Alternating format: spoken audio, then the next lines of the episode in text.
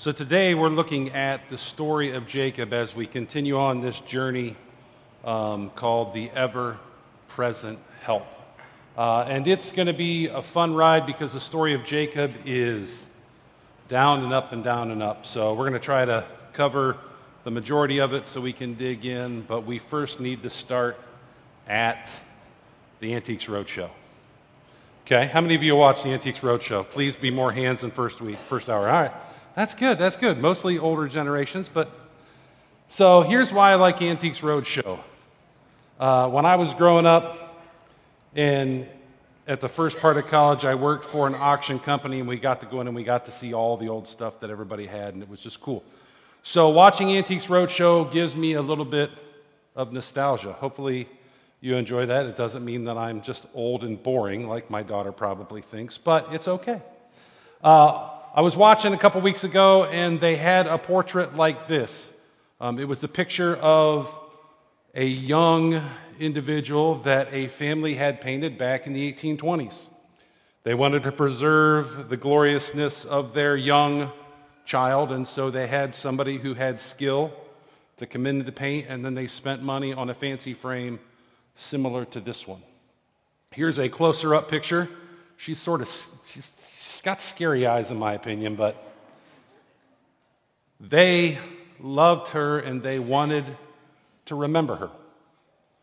Problem is, 100 years, 150 years later, somebody bought that picture at a thrift store.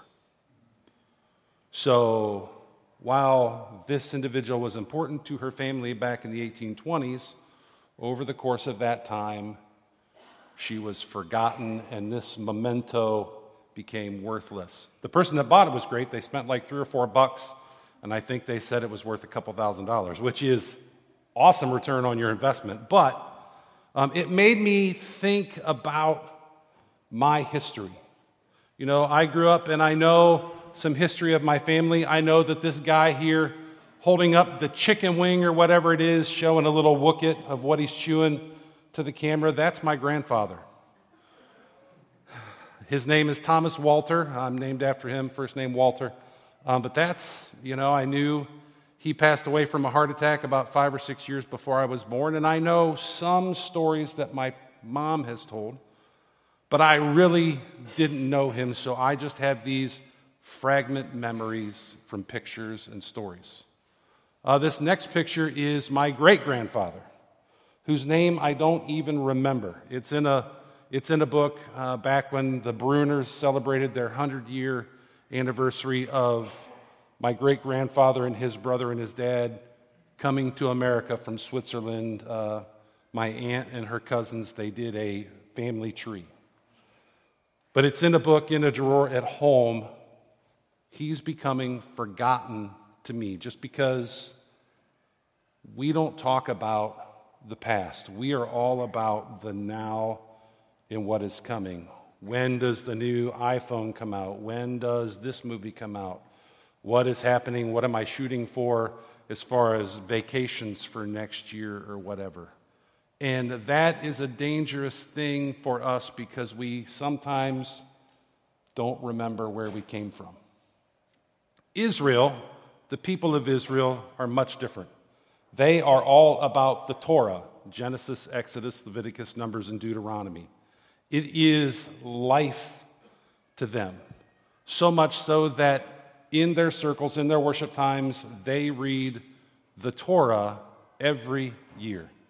They read a chunk on Mondays at prayer meeting, they read a chunk on Tuesday or Thursdays at prayer meeting, and then they read another chunk corporately on Saturdays at the Sabbath celebration. It is who they are, and their sole purpose for doing that is so they knew who they were, so they didn't forget where they came from. Uh, that love for God's word has shaped even how they worship. This is a picture from a synagogue in Jerusalem. It is the biggest, grandest synagogue in Jerusalem, and there are two things to note here. At the end, that big, giant, cabinet looking thing is called the Ark of the Torah. That is where they store all of the handwritten on animal skin um, scrolls that they read from corporately. They have the entire Old Testament handwritten scrolls. The Torah scroll has Genesis, Exodus, Leviticus, Numbers, Deuteronomy, all on one scroll. So when it's time for that reading, they get it out of the cabinet and they bring it to the bima, which is this box in the middle. Go back. In the middle of the picture. It's elevated above the people so that whoever is reading is stepping up to God. And it has a big table so that they can spread out the Torah and they can read it. And it's in the center because God is in the center of who we are. This is a picture of a couple guys reading from the Torah scroll. It's an event.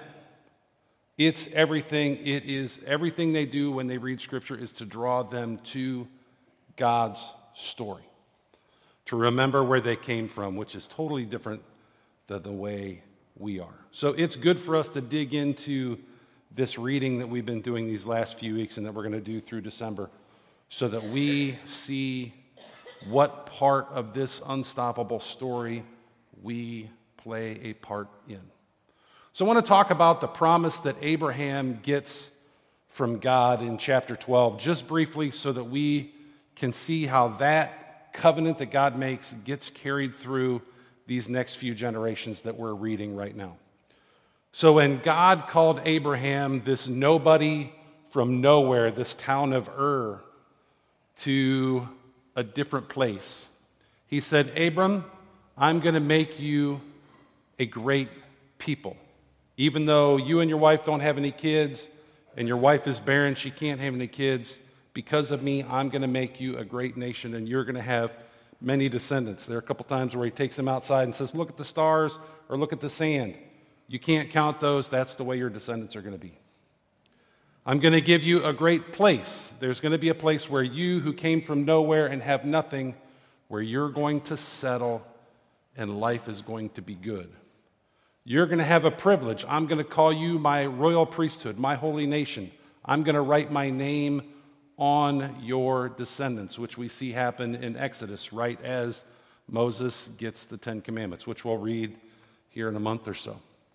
And then you're going to have a great purpose because it is through you that my blessing is coming to the world. It's going to come through your descendants, and eventually it's going to come in the form of a little baby on Christmas Eve. His name will be called Jesus Emmanuel. God is with us, God has come near. So, this is the grand story that we are working through, and we're going to look at Jacob's role today. So, we're going to pick up in Genesis 25. Um, we're going to read the account of Jacob and Esau's birth. This is the account of the family line of Abraham's son Isaac. Abraham became the father of Isaac, and Isaac was 40 years old when he married Rebekah, the daughter of Bethuel, the Aramean from Paddan Aram, and the sister of Laban, the Aramean. We'll talk about Laban here in a little bit. Isaac prayed to the Lord on behalf of his wife because she was childless. If we remember back to Abraham, Abraham and Sarah, Sarah was childless. And God said, I'm going to make you a great nation, but it's not going to be on anything you do. I'm going to be involved. I'm going to open your wife's womb so you can have descendants. We see another replaying of that here, where um, Isaac's wife can't have children. The Lord answered his prayer, and his wife Rebekah became pregnant. And the babies jostled each other within her, and she said, Why is this happening to me? So she went to inquire of the Lord. And the Lord said to her, Two nations are in your womb, and two peoples from within you will be separated. Your boys are going to fight, is really what that says. Uh, one will be stronger than the other, and the older will serve the younger. And when the time came for her to give birth, there were twin boys in her womb. The first to come out was red, and his whole body was like a hairy garment. She birthed a furball, a red furball. Um, that wouldn't go well in today's age in school. He would be picked on a lot. But um, after this, his brother came out and with his hand grasping Esau's heel, and he was named Jacob. So Esau is named the hairy one, and Jacob is named the one who deceives, the one who causes trouble. Isaac was 60 years old when Rebekah gave birth to them. The boys grew up, and Esau became a skillful hunter, the man of the open country, while Jacob was content to stay at home among the tents. And you just get this, this differing of pictures of these two boys. Isaac, who had a taste for wild game, loved Esau, but Rebekah loved Jacob. There's just so much tension built in there. You have Esau, the brawny man, or a good northern Michigan tough guy. You know, you can see him marching through the snow in the UP, just, oh, sort of like the old home improvement. I can't believe I, I thought that last night. I thought that's stupid. You shouldn't do that. And it just came out. I'm so sorry. Whereas, we're just going to move on from Whereas Jacob, Jacob's the kid that hasn't launched. He's still living in his parents' basement. He doesn't like to go out in the weather because it's hot. He doesn't like the dust. That's the picture we get. Esau is the firstborn, so he, in the land of, in the way the land is, he is the heir of Isaac. He is the one that is in control of the family lineage. We're going to see that change because as we read the story, we quickly hear of Esau being out in the fields, coming home famished from days of hunting, while his brother Jacob is home making a pot of stew, and Esau storms in and says, Give me some stew. And Jacob says, I can give you some stew, but you need to give me your birthright. Which is a crazy thing to ask for. I want you to give away all of your rights and privileges as the firstborn. And what does Esau do? Uh, okay, he argues a little bit, but then he does. And the scripture says that he despised his birthright, he despised the place that God had given him. A little bit later, we see Isaac on his deathbed, and he calls Esau in and he says, Esau, I want you to go out and do some hunting. I want you to get some tasty game and come back and feed me so that I can then bless you and then I can die. And as Esau goes out, uh, Jacob's mom says, Hey, Jacob, go get some furs, go get a goat. We're going to trick your dad. You're going to get Esau's blessing. And they go in, and he tricks Isaac. Isaac says, It smells like my son Esau, but it sounds like Jacob. Come close so I can feel your arms, so I can make sure that you are this furball that I birthed way back in the day.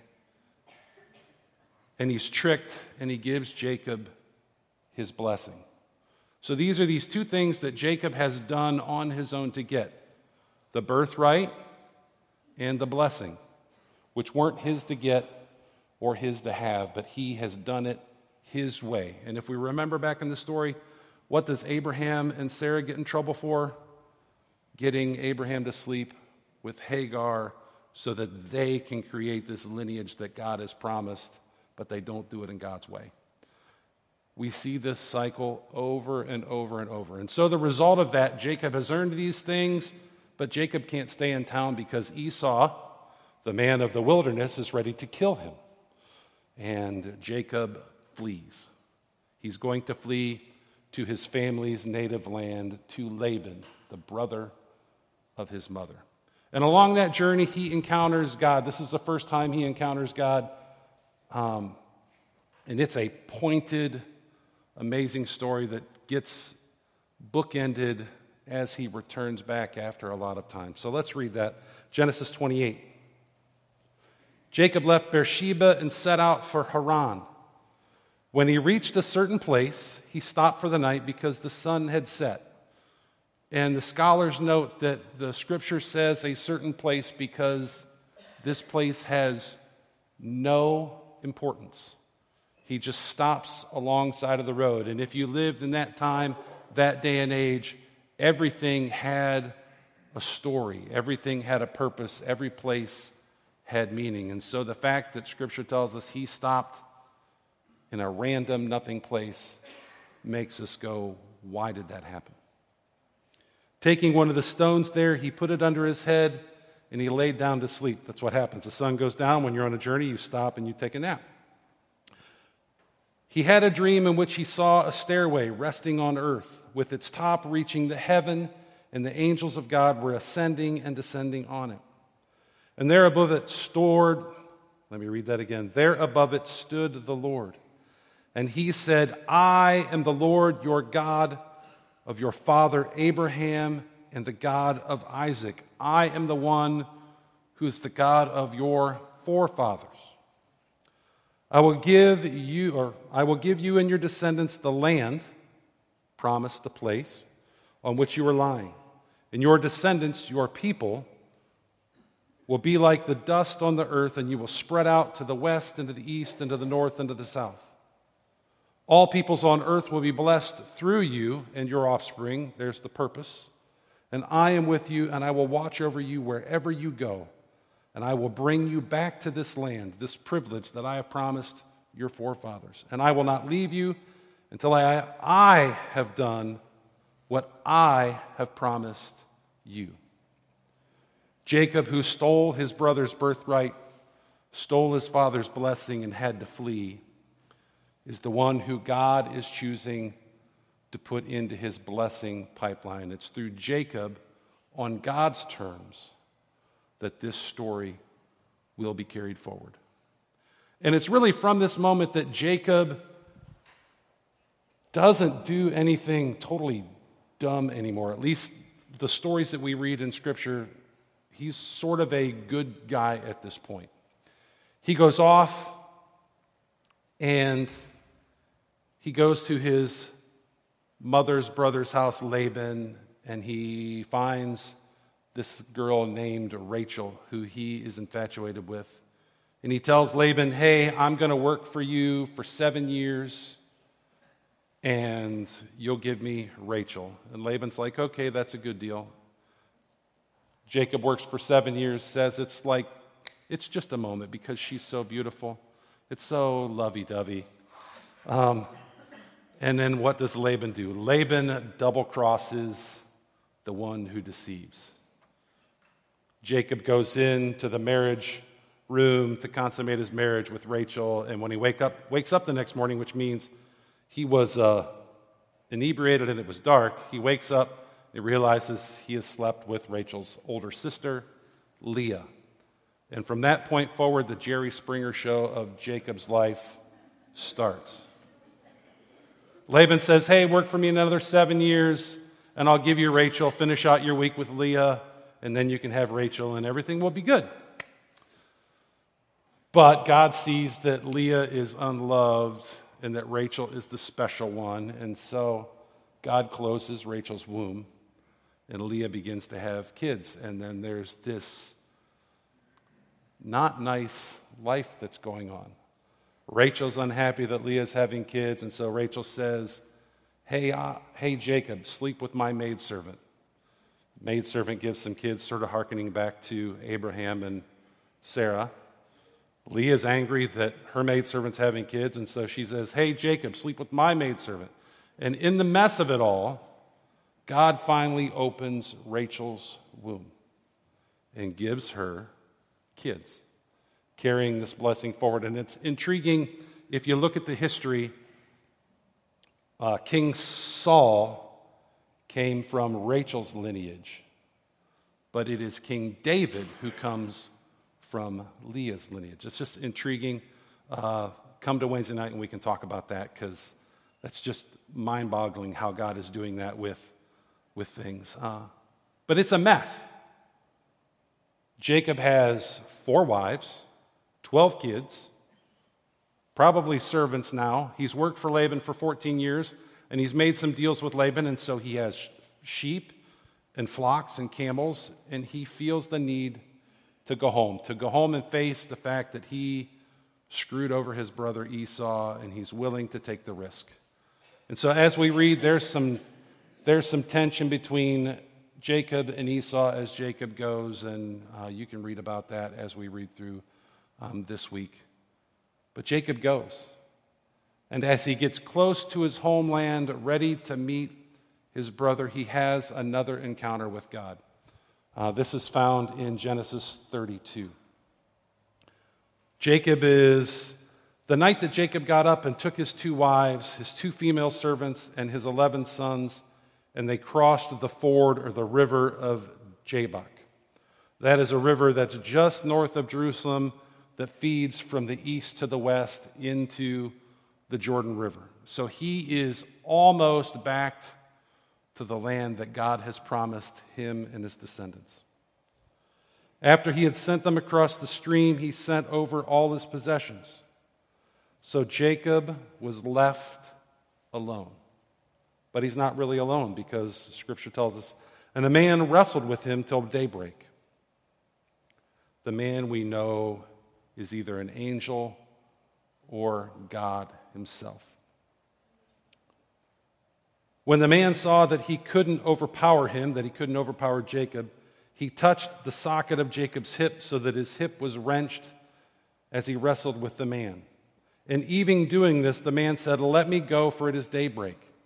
But Jacob replied, I will not let you go unless you bless me.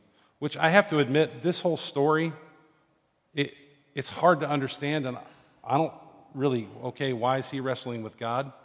The whole point of it is this next part. So uh, hang with the story.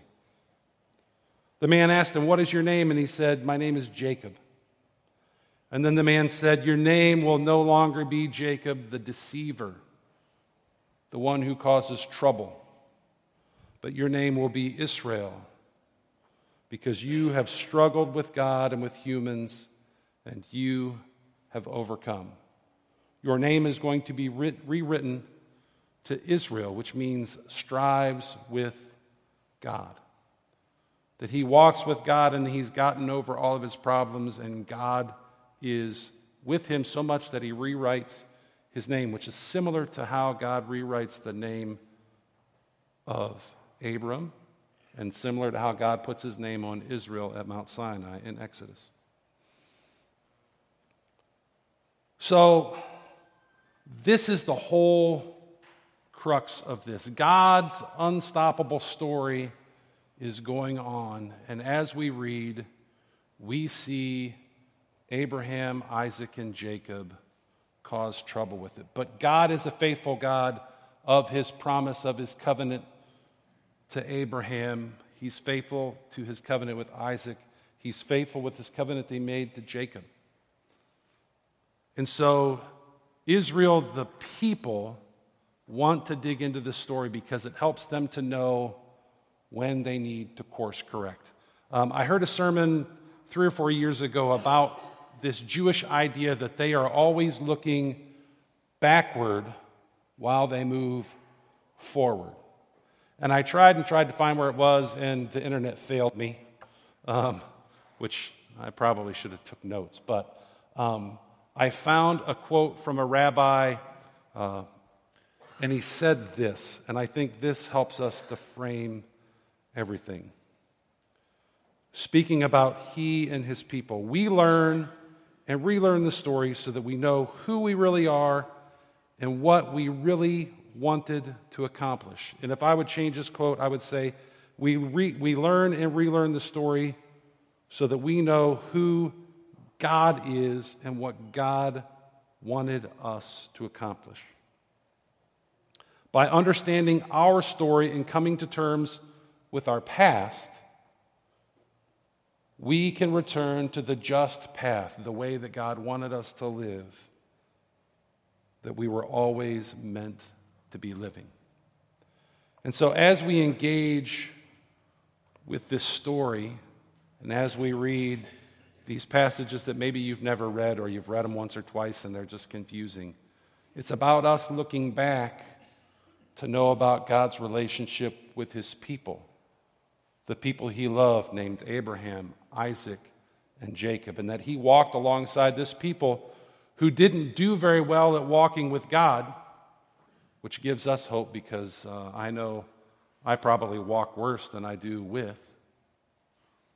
It gives us hope and it helps us to know where we are going so that when we lose track of who we are, we can get back to what God wants us to be. So, the question for you that I have today is What story are you writing? Is it about who you are, like this lady back in the 1820s? Do you want to be known by what you drive, or the money you've made, or the career you've had?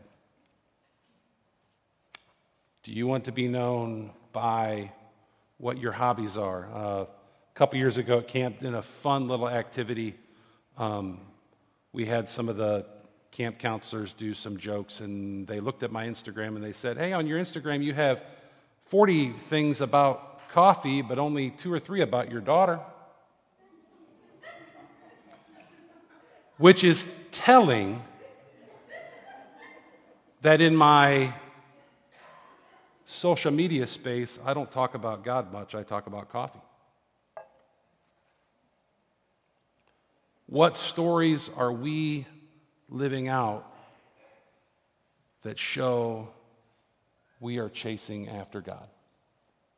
And that's a hard question because it makes me look backwards to know who God is and what God wants, but it also makes me look backward to what I've done, what isn't pretty, what isn't godly, so that He can make that new so that I can move forward, so that we can move forward.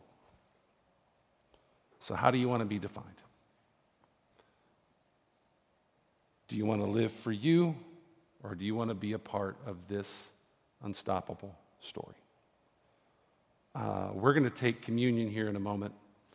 And communion, in my opinion, is a representation of looking backwards with what Jesus did so that we could be a part of this grand story, so that we can then look forward. He is empowering us to live the story. So uh, the band is going to play. And as we respond, there's communion around the room. Um, if you would like to join us in doing that, there's a, there's a piece of bread which represents God's broken body or Jesus' broken body, and there's a cup of juice which represents his shed blood for us. And as you take that, I encourage you to think about what God is calling you to do and to be so that you're not forgotten like the lady in the picture. Yeah, people around me are going to forget me in two or three generations. But hopefully, I've done the right thing so that they know I am one who followed the God of Abraham, God of Isaac, and the God of Jacob. Hopefully, you'll join me in that. Let's pray. Lord, I thank you that you are good and that you give us your story so that we can know that we are not alone in our failure to follow you, but that you are an amazing God with an amazing story that is constantly drawing us back. That's not about what we do, but it's about what you do and how you rewrite who we are. My prayer as we celebrate around uh, the communion table and as we eat the bread and the juice, which represents what you did through your Son, so that we could have your grace and your love and to be a part of your story.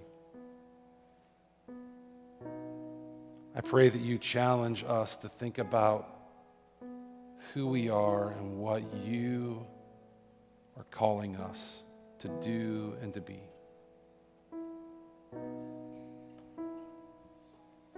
My prayer is that we hear you clearly and then we move towards you. May you challenge us. It's in your Son's name that we pray.